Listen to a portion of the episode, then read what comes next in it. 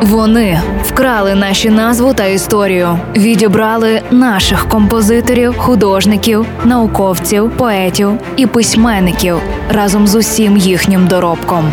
Повертаємо нашу музичну спадщину у новому проєкті Вкрадені українські пісні.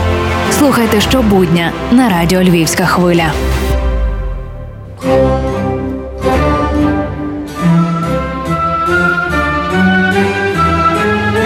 Якщо ви не поціновувач класичної музики, вам буде складно зрозуміти, чому у проєкті Вкрадені українські пісні звучить безсловесний класичний твір. Але це лише доводить, що слухати цей випуск потрібно конче. Отож, на початку 2000-х американський диригент Стівен Фокс відшукав у приватному архіві родини римських аристократів Дорія Памфілі партитуру симфонії Максима Березовського другої половини XVIII століття. Після кількарічного листування залучення відомих музикантів музикантів, дипломатів і навіть осіб королівської крові вдалося отримати згоду на набір нот і використання симфонії у чинного власника архіву принца Джонатана Дорія Памфілі. Її світова прем'єра відбулася у Королівській академії музики у Великій Британії 2003 року. Цього ж року її презентували у Санкт-Петербурзі. І хто би сумнівався, відразу ж охрестили першою російською симфонією в Україні ж про наше право власності на цей твір заявив аж у 2006 2016 році диригент Кирило Карабець. Чому ж московити претендують і на цей твір, і на всю спадщину Максима Березовського? Лише тому, що був солістом у придворній співацькій капелі князя Петра Федоровича. А от на те, що він народився у Глухові на Сумщині, навчався у глухівській співочій школі, єдиній, котра готувала співаків для царського двору, а згодом у Болонській філармонічній академії воліють не зважати. Чому?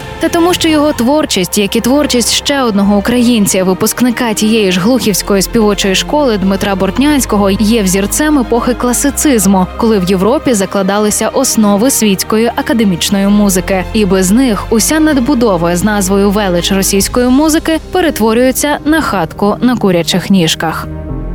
І це був черговий випуск проєкту Лесі Горошко Вкрадені українські пісні. З вами в ефірі була Євгенія Науменко. Почуємося. Партнер мережа аптек ДС.